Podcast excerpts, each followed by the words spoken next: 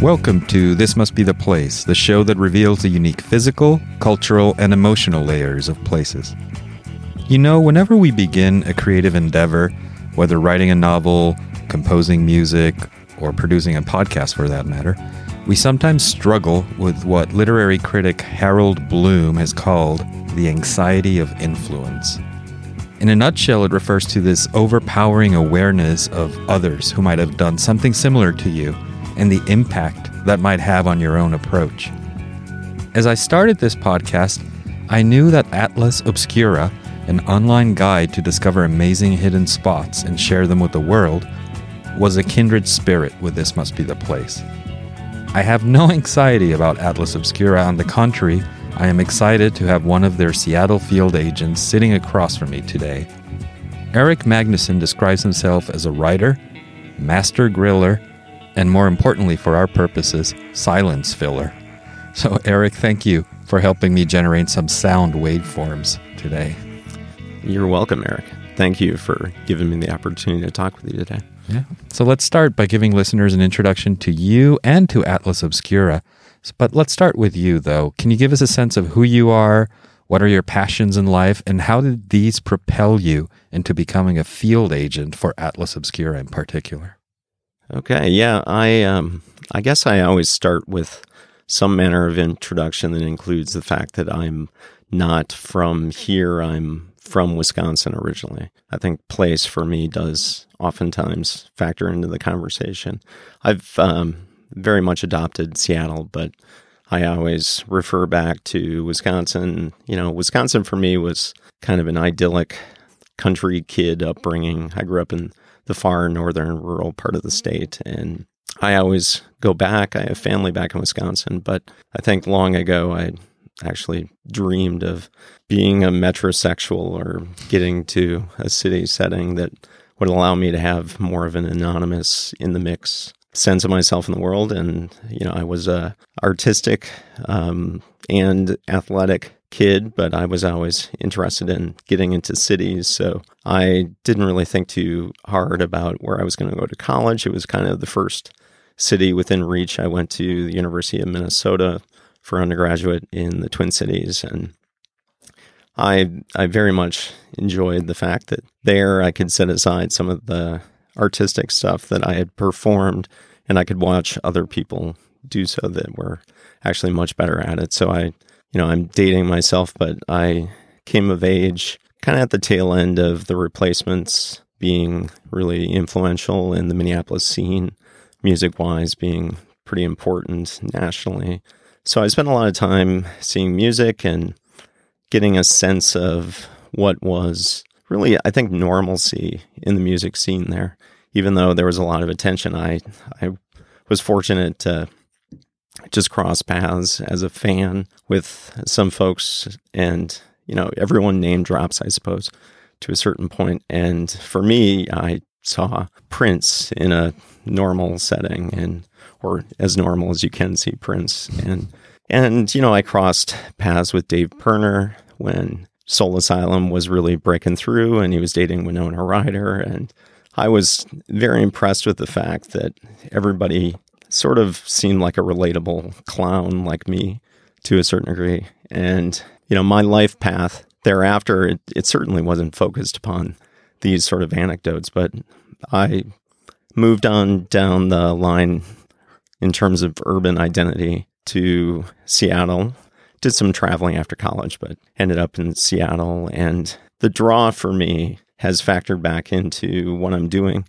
now with Atlas Obscura, but beyond the arrival in Seattle, I, you know, I did very well in life. I married up, and I followed my wife to some very interesting places. We've lived in Texas, we've lived in Vermont, we've lived in San Francisco, and about eleven years ago, we moved back to Seattle. And kind of all along the way, professionally, because one still needs to pay the bills, you know, I've written for basically for whatever format will pay the bills. And so over time, I always had artistic aspirations, but I was sort of writing for the job much of the time. And I have to say that I'm very glad that now my personal interests and professional interests have crossed in the form of having this Atlas Obscura community here to do some work with in Seattle, because I do think that it brings together many of the things that I've been very fascinated by and focused upon. And it gives me an opportunity to be creative and maybe try to tell a good story about the places that I find to be especially interesting. And for people who really don't know, what exactly, or for those who know actually, what exactly is Atlas Obscura? People might be familiar with them as a type of alternative travel guide, but it seems to be so much more than that. What makes them different? I, I like the introduction that the C E O, David Plotz, has used often, and it's it's as if National Geographic and Vice Media had a baby, and that that baby is Atlas Obscura. So there's, for me, at the very least, there's more of a focus upon the, the Vice News, the Vice Media, the the edgy, immersive journalism idea. But, you know, Atlas has many components. It has not just the idea that they're selling something, because they are selling things like events that you can attend in cities like Seattle and New York and Chicago. And then there are also international trips, but there's a publishing venture. Much of it is really, though, based off of the original idea, which is a crowdsourced atlas that presents a real definitive guide to hidden places that I think many of us are looking for, especially if we're going to a place we're unfamiliar with. And the atlas itself is not really a bucket list. It's kind of a a Yelp for people that are concerned with having a good story to tell. And Yelp is probably a terrible example to use, but mm-hmm. nonetheless, I I am always refining the way that I describe Atlas Obscura, and I think that's part of the beauty of it, that it is this sometimes intangible uh, experience of people trying to explore. Mm. And I'm a small part of that and enjoying the fact that I'm trying to figure it out along with everyone else. So it's crowdsourced in the sense that it's open for people to put pins, so to speak, on the atlas, but there are also communities that form with a little more organization to try to find those those special hidden places. But I'm wondering, what are the features that make a place curious or wondrous and a fitting candidate to be covered by Atlas Obscura? I mean, clearly it's not, here's the Empire State Building. What yeah. are the, the properties of, of places that deserve that kind of featured presentation? It's an interesting question to define what makes something curious or wondrous. I think that it's more of a, not that you know it when you see it, but that you're going to know it better when you hear the story of the place. So much of the atlas on the website for Atlas Obscura is derived from the stories that individuals have contributed to say, here is in Seattle, Washington, one of many dozen places, including the mystery soda machine up on Capitol Hill, just off Broadway. And you know, should that be on someone's bucket list? I think maybe. And what is this mystery soda machine of which you refer? Well, that's one of the many popular Seattle sites. You know, you go put coinage that it's taking, and you hit one of the buttons, and it's an old Pepsi machine, and you see what you get out of it. And I've seen in, in other locations similar sort of, you know, the prize comes to you, but no one ever sees the soda machine loaded up, and it's sort of always been there. It's as if the city built itself around it. And, you know, over the years, it seems that Atlas Obscura has grown by establishing societies in cities such as Seattle, New York, San Francisco, Philadelphia, and other places. And they have also recruited a crew of field agents, of which you are one, around mm-hmm. the country. What do these societies and field agents do? How do they amplify what Atlas Obscura is all about? Yeah, well, there's something of a critical mass in the seven cities that currently have a Obscura society, and it it tends to be that you have a city of size and you have a city of registered uh, explorers or people that are just members of the email list that we send notifications to to say we are having these events upcoming. They are ticketed events. What I've seen thus far since Seattle launched its Obscura Society just back in October of twenty sixteen is the people that show up are people that not always, but often have a long-standing connection with Seattle. I do think there's a desire to create communities in many different forums. And Atlas Obscura is providing, I think, one of those communities for people that are, by their nature, exploring, even if it's exploring in a city that they know very well and have lived in for quite a long time. You know, we're we're one of many options in a larger sense of what is entertainment. I think if it's entertainment that amounts to immersive journalism or collective experience, mm-hmm. that's really good entertainment. So, yeah, let's talk about that a little bit, because I'll give you my personal narrative about how I came to Atlas Obscura and became aware of them. I think it had to do a lot with it darker, if you want to call it goth, if you want to call it macabre, interest in places and cities. So cemeteries, underground tours, places where murders occurred. And I don't know if that's a function of my interests and my filter and how I came into Atlas Obscura, or is there something about Atlas Obscura that started there and then expanded into other types of personal narratives and stories about cities? Basically, is it only me that came in through that angle, or is no. there something in the history about Atlas Obscura? No, I, I certainly don't think it was only you. I think that there's a general fascination with the macabre and those types of sites. You know, I looked at recently what are the top sites worldwide. And now on the overall atlas globally, there's over eleven thousand sites. And the top site was the catacombs in Paris. And there are many, many sites that are either related to suicides or death or all manner of the dark type considerations. Mm-hmm. But I do think that it provides for some people a place where the content has focused on, it's okay to talk about the dark suicides and murders, and these are scary places, haunted houses. But oftentimes it's done with, I won't say a satirical angle, but certainly a humanizing angle that says, you know, and these places are right around the corner from you. If you look at Seattle in particular, this is a city that was built on vice. That was built in the late nineteenth century on the idea that it was sort of the end of the line. And if you were looking for a place for prostitution and gambling and drinking and all manner of, of the dark side of life, it was to be found in a city like this, Deadwood by the Salish Sea.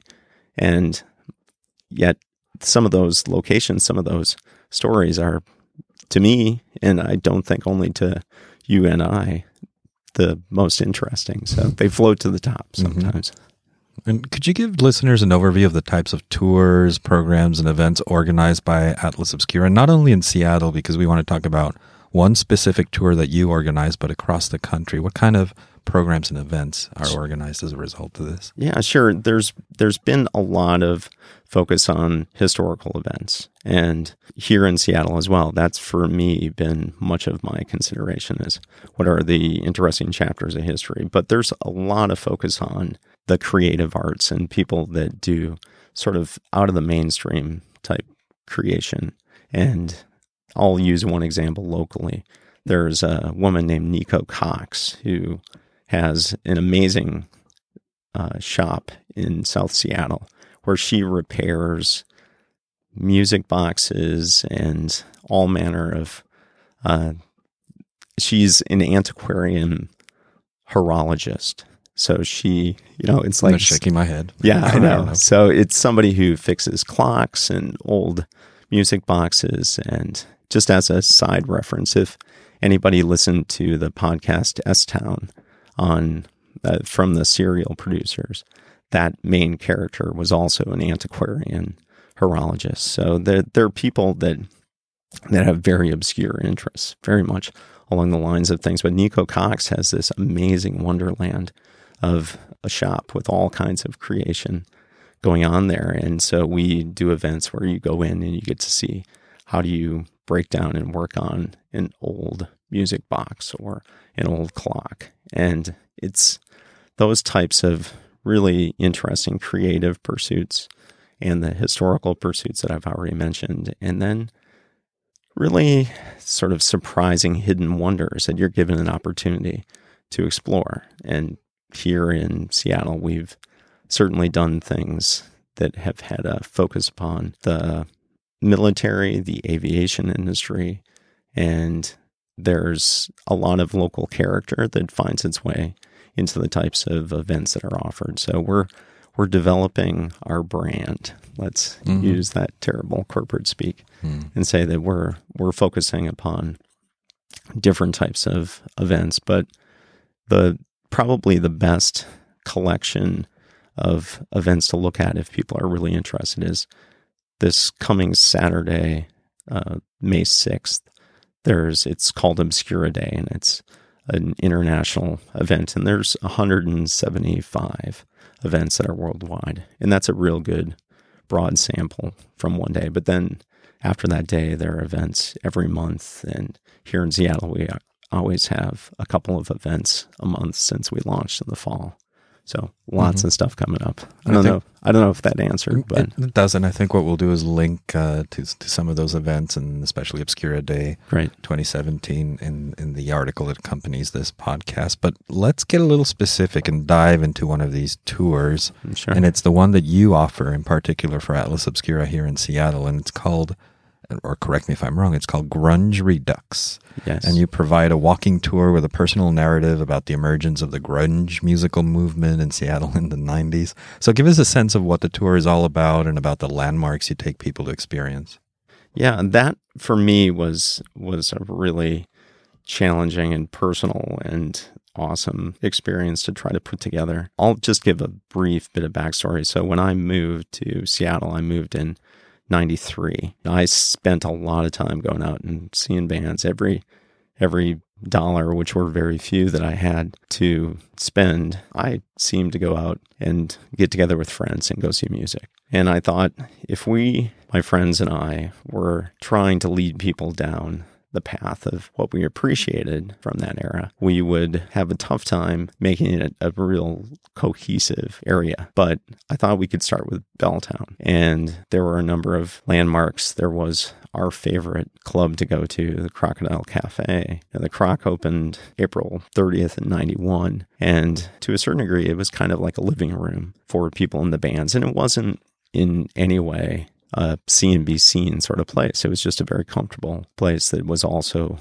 a great venue for seeing music. So thinking about not only the Croc, but then other places, other bars in Belltown that we spend time just experiencing that era in, I would always had one very close friend named Bob Wayman. And unfortunately, Bob's not with us anymore, but Bob and I would generally start at the Croc and end up at the Five Point. And best jukebox in the city and best people watching in the city. And, you know, in addition to just this sort of pub crawl sensibility, for me, it was important to look to, you know, where really was Sub Pop located within that era? Where were the offices? Those people that worked in those offices that had the contact with the musicians and the various levels. And Sub Pop is the record Sub production companies. Precisely, yeah.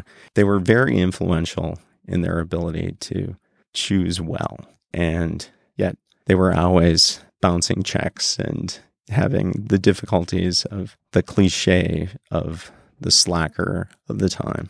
And so what we did, what I did with my Grunge Redux tours, I essentially started from the Moore Theater, and you can look from out front of the Moore and see the old Terminal Sales Building, which is where Sub Pop's original offices were. And we were able to kind of walk a circuit, stop by the current Sub Pop's offices, stop by a few clubs, stop by this really wonderful practice space that is uh, in an alley along the way that Pearl Jam and Soundgarden used. And there are many stories to be told, many of them personal, but along the way in less than two miles to get eventually to K E X P's new gorgeous studios in the Seattle Center. You get a broad scope, I think, of mm-hmm. what one little piece of Seattle then, but more importantly for me, Seattle now, where it, where it appears to be. Seattle's been very good over the many, many chapters of its history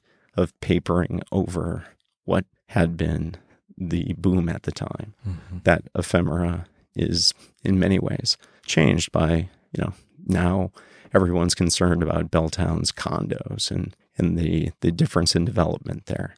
Well, so, yeah. it's, you know, it's quite different than it was. And you know, it's, it's interesting when I take those kind of uh, my own personal tours, whether it was going to Berlin in order to experience the the faded days of Berlin techno, um, going to, you know, bombed out clubs that, you know, are ten years after their heyday, or whether it's going with my wife to Athens, Georgia to see that music scene. There is this interesting phenomenology of experience when you're in these places. You're you're slightly excited that you finally come to these seminal epicenters of, of things that you're very passionate about, but at the same time, there's a little erosion of over-romanticized thoughts that you have in your brain. And I guess there are at least two kinds of people in the world, yeah. people who feel disappointment or people who actually appreciate that kind of erosion and balance. And now I'm here, I'm experiencing it. I get a sense of, in a way, the banality yeah. of the place that created this great scene. It's it's it's a paradox almost. You Absolutely. Want to be part of that. You want to experience it to somehow demystify it so that you can feel part of it. Yeah. It's very odd. And and just maybe as an anecdote related to that, I think one of the places that I spoke of and other people had experiences with was a bar on First Avenue, the Frontier Room. And the Frontier Room was not a musical venue. It was a place where most people spend at least a little bit of time. And when I was telling stories about the Frontier Room as one of my favorite places, and other people had the experience of that being remembered so fondly. And the Frontier Room went through these terrible next chapters mm-hmm. where they made it into a high-end barbecue joint. And I think now it's a Mexican restaurant, and it appears to be a sort of friendly family place. And that's that's all good, but everyone that had a shared memory of the Frontier Room remembered that they had one bartender who was just tough as nails, and she was really never friendly to anyone. And it was appreciated because she was so unfriendly. And to romanticize that connection mm-hmm. would be rather ridiculous, I think, as we all came to realize, like, man, it, it sucked to have to get a beer from her because she was never happy to serve anyone. But she ran a great bar, and everybody there, I think, was there because, once again, it was what you did. It was shared experience. So I I don't want to get into the business of romanticizing something that would be false if it became a romantic sheen. Mm-hmm. I think honesty is something that hopefully many of us want to share. And that for me was really important. And it goes back to tone and the way that I wanted this to be. A, it's a high wire act to try to step back into that past, which it's really wrong to say that it's mocked. But, you know, there, there's a lot of mocking mm-hmm. when it comes to just referring to the term grunge. Mm-hmm. I understand that. And I just want to be honest about the fact that it was nonetheless completely entertaining. Mm-hmm. And it was a sense of place that, that meant a great deal to me at the time. Is there a particular memory or anecdote about people's experiences as they go on your tours or engage with your programs and events that sticks in your mind that has really left a lasting impression? Yeah, I'm I'm very proud of being able to get a reaction to one story that for me was pretty central and pretty much what I was thinking about when I was playing around with this as a tour idea. And this is where I sound like I'm going back to one of the dark days and trying to capitalize on a memory of that. But the day that Kurt Cobain was discovered after his suicide, for me, is something I've revisited often. And I'm very glad that people have reacted to it positively. If, if you don't mind, I'd just kind of do that recap. Um, I was in grad school, and that was April of ninety-four, and a friend of mine worked for a public relations front for the local music industry. It was really in response to Tipper Gore's group, and this, her group, this my friend's Lisa, was called the Washington Music Industry Coalition, and they were in the same building as the Rocket, local paper, and when the news hit the wires that Kurt Cobain was discovered, the phones just rang off the hook. And Lisa called my friends, and she called me and caught me at a lunch break and said, the world is freaking out, we're bugging out, we're going to Two Bells, which is a bar and restaurant on Fourth in Belltown. So I made my way down to Two Bells, and the bar was full of people, and it was the middle of the afternoon, and everyone was talking about what you'd expect they'd be talking about. And there were many people like Lisa that had gotten out of their offices. They worked in some respect connected to the music industry. And the thing that really kind of anchors it in time was Seattle used to be a two newspaper town. You had the P I in the morning and the Seattle Times in the afternoon. And after a little while, everybody's talking and drinking and, and trying to figure out what this means for Seattle. Somebody comes in like it's the nineteen fifties with a whole armload of newspapers. It was the afternoon P I, and goes around and starts handing them out to the tables. And the thing that sticks for me was how the room for a little while just quieted down. And people were reading that first real local report other than the T V sort of twenty-four hour news reports, and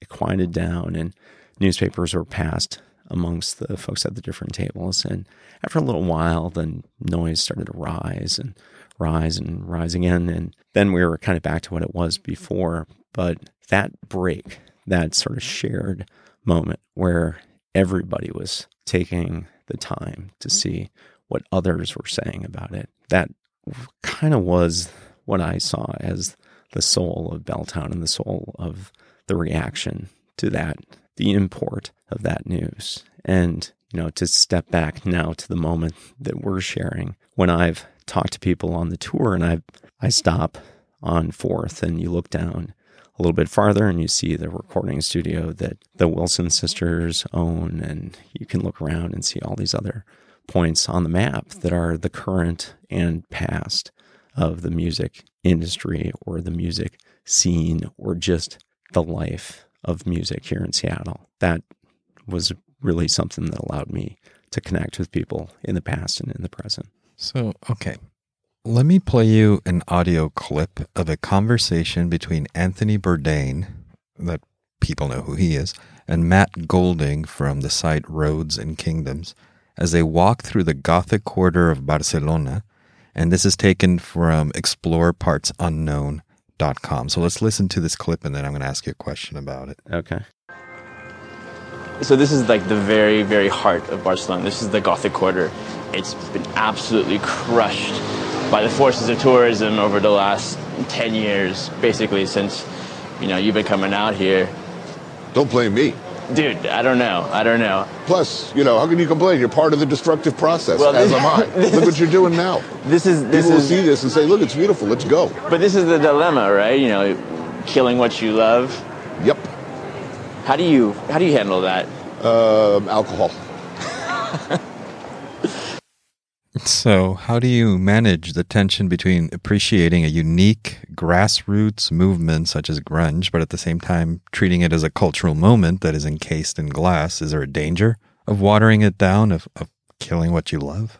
Absolutely. And I think that the real danger is trying to represent something as definitive. Like, this is the experience that you have to know if you're going to know this place, or, you know, even more complicated terms, this place at this time. I I think all you can try to do is provide something of an earnest and real, clear window that people can look through themselves and can experience themselves. Because if it's scripted in the experience of, say, grunge, to say, this is what happened at this date in this place, and that is why it is, then, you know, you're you're never gonna you're never gonna provide people an honest experience. I think mm-hmm. my my job, as best I can understand it thus far, is to do my research so that I can know the signposts,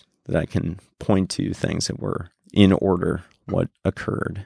And in this case, in the case of my grunge tour, I had some personal experience as well. Provide a bit of that and try to be really as good as I can at linking it together with places. Mm-hmm. Maybe some people are going to walk away and say, ugh, I'm really glad that grunge is over. And some people will maybe see, well, there's there are through lines that come into modern musical movements, and there's reasons to say that that you know those waves of crashing noise from back then reverberate still.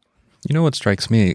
When I came into this conversation with you, my assumption was that bringing grunge as a tour, the danger was to over-trivialize it or to over-commercialize it or to somehow dilute it by presenting it. But another angle that you're presenting is that there's already a cultural movement there that treats it as a relic or as a curiosity rather than an authentic movement. That didn't even occur to me, and I guess that betrays my no, no. my, my age as well. So, yeah. Okay, let's jump out of the grunge scene and, and out of Seattle for a bit and pull sure. the lens out. And what do you think are the conditions that must be in place to generate these great places, whether we're talking about cities, neighborhoods, or or historical scenes such as the grunge movement? What What's the magic sauce?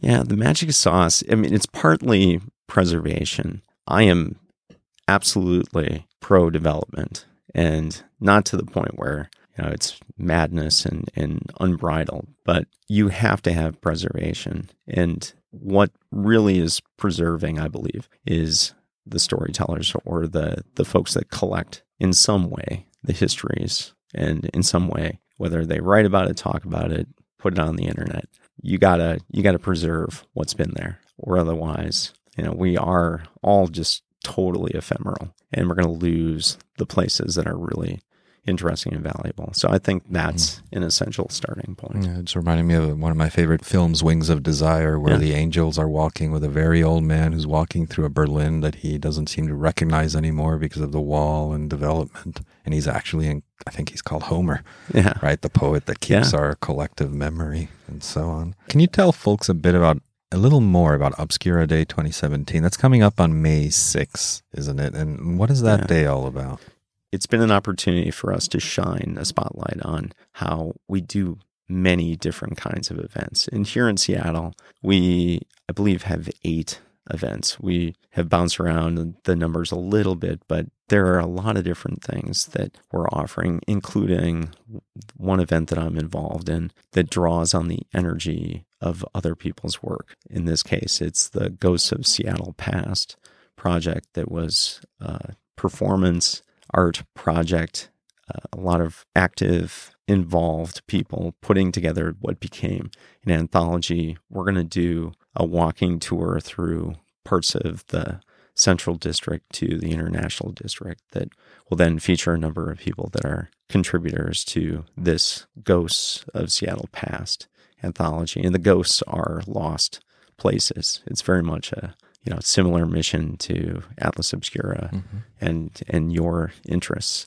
Um, but that's just one event. We have many other things that are focusing upon Fremont and the town halls, pipe organ, which is going away, and Brangdon Davis, who's a local writer icon who does fabulous creative work in the journalistic sense, is the writer in residence at town hall, and she's going to let people see what the pipe organ looks like from behind the scenes. And you know, there's distillery tours and cemetery tours. And at the end of it, there's a sort of after party up on Capitol Hill that I think, unfortunately, we've sold out. But there are plenty of opportunities still available for people to check out at least one event here. And if you're not listening in Seattle, there's events all around the country and all around the world. I think it's twenty-five states and thirty-five countries that are involved. So we're we're spread pretty wide. Yeah, I would recommend not scheduling the distillery tour overlapping with others. You should just funnel all tours yeah. into the distillery tour at the end. Exactly. Where can people go online in order to learn more about Atlas Obscura and about you as well? Uh, well, the basic uh, starting point should be atlas obscura dot com. And I do have an author site if you're looking for me specifically. I'm Eric E. Magnuson. There are other Eric Magnusons out there. Um, eric e magnuson dot com. And we, within atlas obscura dot com, you'll see the website's pretty straightforward. You'll see there are events. And if you look to events, there are the seven cities that are places where we have Obscura societies that are featured. And go to Seattle, you see not only hidden places, and we really do want people to contribute their own. And if you have ideas for things that we should be trying to get the community out to experience, to learn more about, drop any of us uh, email off of the links that are pretty obvious there. And then once again, the events that we have scheduled show up generally six weeks before the events are going up. So I've got a few in June. They're about to be posted. One is going to center on Georgetown and the Georgetown Steam Plant and a lot of interesting points down in that neighborhood. And then later in the month, a Seattle baseball history focus where very few people realize that before you're looking at the Mariners and the Pilots, who were a major league team here for one season, there was a, a long history of nine ballparks and minor league teams and one failed year of a West Coast Negro League that was here in forty-six and lots of different stuff that's connected to that. And I will add links to the show notes slash webpage that accompanies this podcast. But before we wrap up, I'd like to take a moment to express my gratitude to Shin Yu Pai, the head of the Seattle Obscura Society. She and I sat at the Top Pot Coffee in Belltown one afternoon and realized how aligned Atlas Obscura and This Must Be the Place really are. And it was her suggestion to sit down with Eric Magnuson, and boy, am I happy that we did. So Eric, thank you for being here today and for sharing your views, stories, and, and those places that excite you. Thank you so much, Eric. I'm totally a fan of what you're doing here, so I appreciate the opportunity. Oh, stop. Thank you. You're welcome.